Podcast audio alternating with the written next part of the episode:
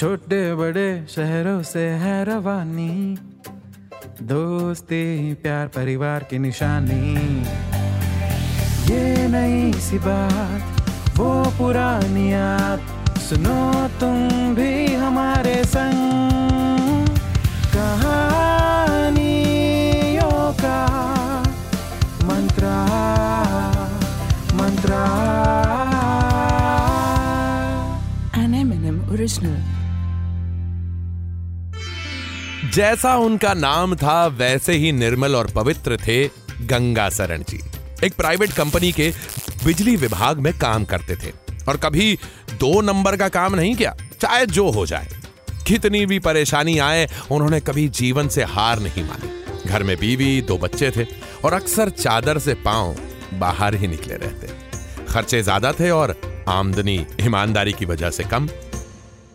और जब भी नौकरी में मालिकों से कुछ खटपट हो जाती तो अपना इस्तीफा देकर घर आ जाते। और इस उधेड़ बुन में लग जाते कि अब आखिर करना क्या है? काम क्या करें?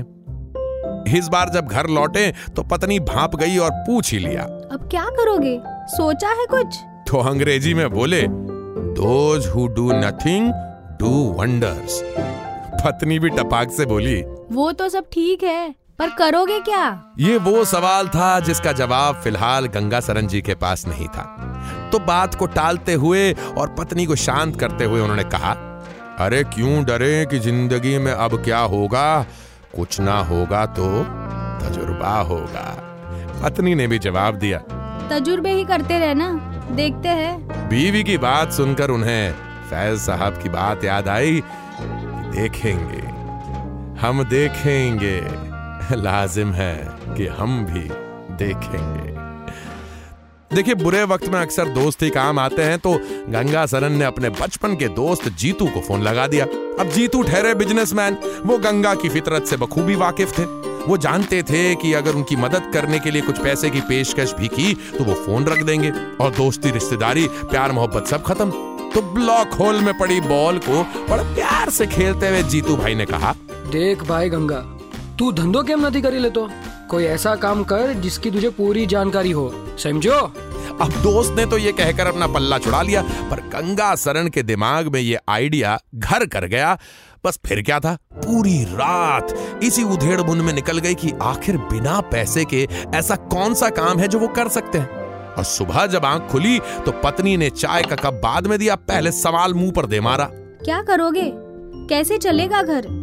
कुछ सोचा या देखते ही रहोगे? गंगा सरन जी ने भी कहा धंधा करेंगे।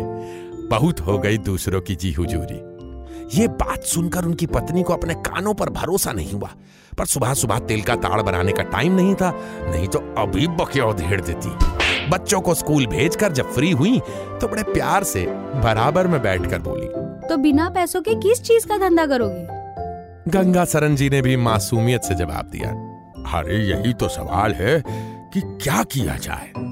भाई औरत चाहे कितनी भी कठोर क्यों ना लगे कभी कभी पति की बेबसी उससे देखी नहीं जाती। उनकी आवाज़ में इतनी बेबसी थी कि उनकी पत्नी थोड़ी नरम पड़ी और बड़े प्यार से बोली बिजली का सामान ठीक करने का काम क्यों नहीं कर लेते? ये बात गंगा शरण के मन को भा गई और एकदम चहकते हुए बोले ये ठीक है एक काम करता हूँ महेंद्र को बोल देता हूँ। शाम को आ जाया करेगा एक दो घंटे के लिए। जो सामान आएगा वो ठीक कर देगा। हम कंपनी का नाम क्या रखें पत्नी ने कहा। गंगा जमुना इलेक्ट्रिकल्स बस फिर क्या था?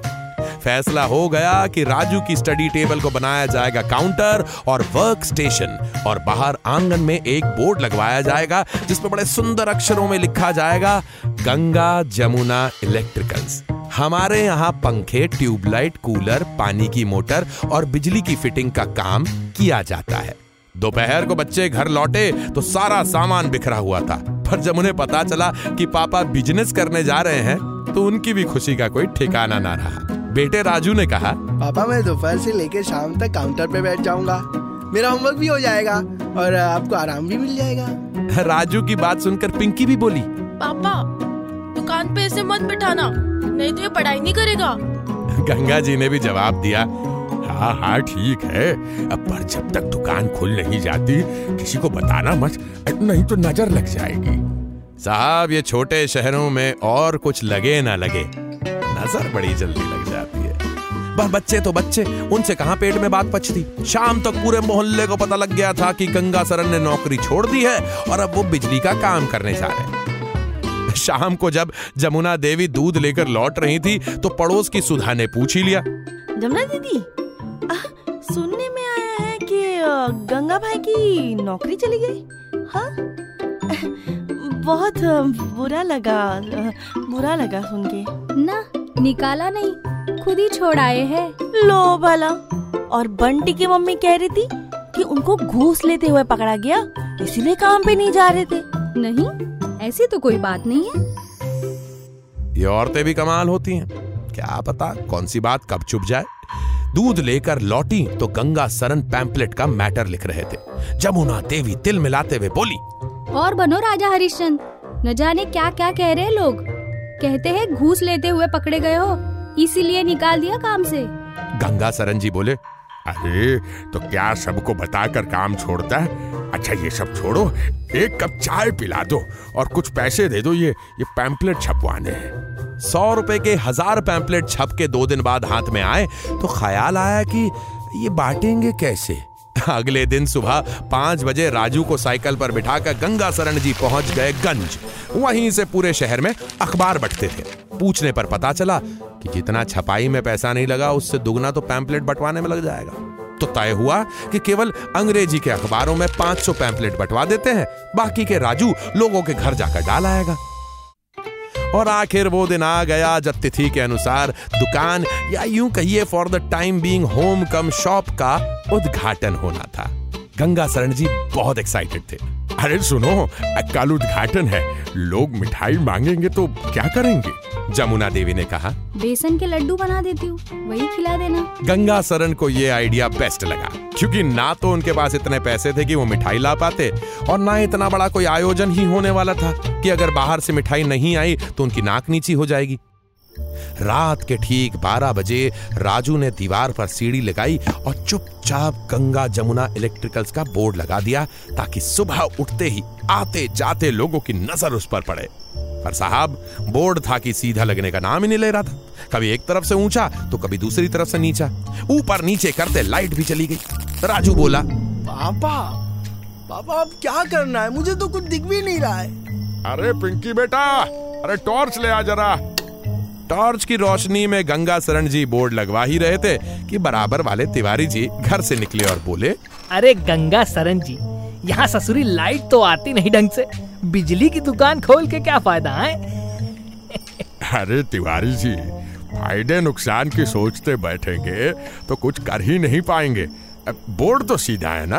अरे राजू बेटा थोड़ा लेफ़्ट ले। हाँ अब ठीक है। बोर्ड लगते ही गंगा सरन बीवी बच्चों को लेकर घर में चले गए। कारण वही नज़र। जी नज़र लोगों की नज़र।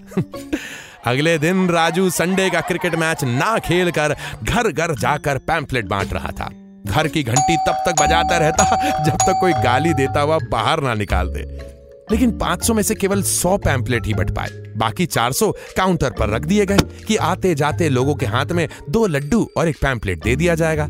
इस अनुरोध के साथ कि सेवा का मौका ज़रूर दे। टेबल पर एक तरफ़ प्लास, पेचकस, टेस्टर, हथौड़ी और दूसरी तरफ़ बचे हुए पैम्पलेट्स का गट्ठर। दो तीन दिनों तक कोई नहीं आया। फिर तो गंगा शरण का मानो बल थोड़ा सा ढीला पड़ गया। तो वो कुर्सी छोड़कर अंदर कमरे में तखत पर लेट गए और देखते रहे कि कोई औज़ार ना उठा ले। एक दिन एक औरत आई अपनी प्रेस लेके, केवल ये दिखाने की वो करंट क्यों मारती है। अब गंगा शरण को बिजली का काम तो आता नहीं था, वो तो महेंद्र से करवाने वाले थे। तो उन्होंने बोल दिया, आप इसे छोड़ दीजिए, रात को आकर ले जाइएगा। बस, फिर क्या था? महेंद्र को फ़ोन घुमाया कि भाई ग्राहक आया है, प्रेस करंट मार रहा है। शाम को महेंद्र आया, उसने प्रेस खोल के देखी तो एक अदना सा तार कटा हुआ था। वो गंगा शरण से बोले कि भाई तार कटा हुआ, टेप लगा देता हूँ, आप कह देना, कॉइल फूक गई थी, चालीस रुपए ले लेना। गंगा शरण उसकी बात सुनते ही तिल मिला उठे। अरे, ये उल्टे सीधे काम, ना मैंने किए हैं, ना मैं करूँगा। तुम अपने पैसे बताओ भाई।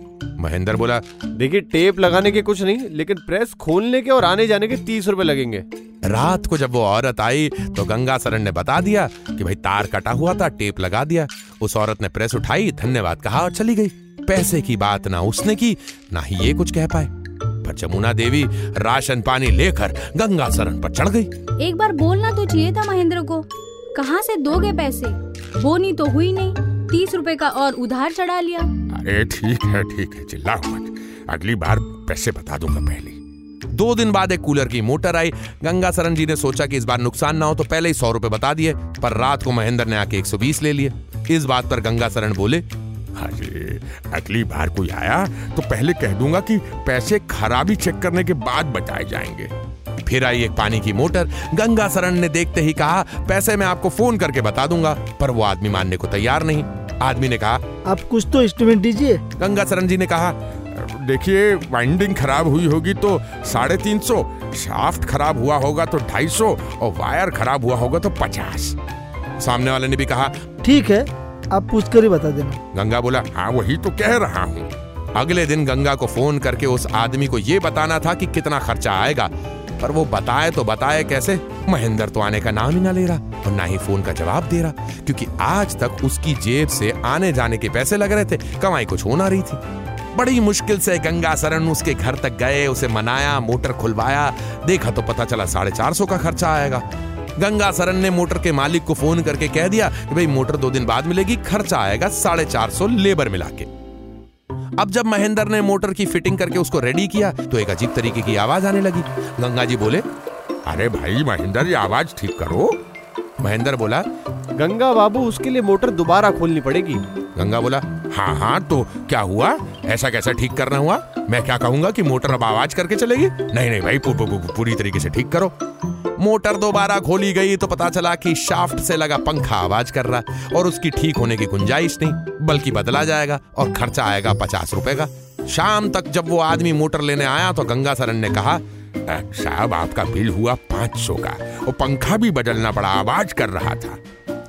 ये सुनकर आदमी आग बबूला हुआ और गंगा सरन को बेईमान और चोर कहने लगा। उसके ये शब्द सुन के गंगा सरन के तन बदन में आग लगी और वो बोले देखिए भाई आपको पैसे नहीं देने मत दीजिए पर बेईमान मत बोलिए हमें।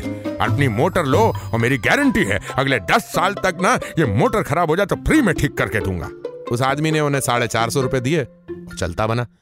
उसके जाते ही गंगा सरन ने राजू को बुलाया और बाहर टंगा बोर्ड उतरवा दिया। पापा क्या हुआ? तजुर्बा हो गया बेटा। अब कुछ और काम करेंगे। इस दुनिया को ईमानदारी कम रास आती है। पर एक दिन आएगा जब लोग मेरा लोहा मानेंगे। और उस दिन गंगा सरन ने अपने कानों को ऐठी लगाई और दुकान बंद कर दी।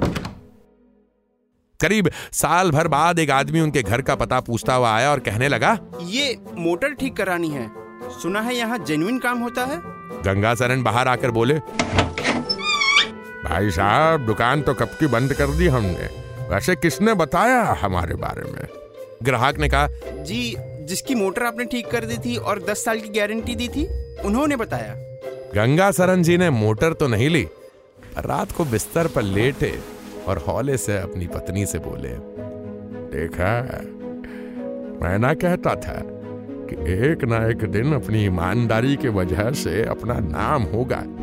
ये लो पचास रुपए संभाल के रखना इसकी कीमत निकालना मुश्किल है।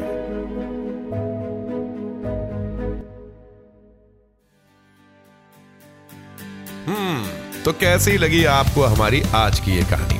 ऐसी ही कहानियाँ सुनने के लिए आते रहा करिए एम एन एम टॉकीज पे। ये है कहानियों का मंत्रा। An M&M original.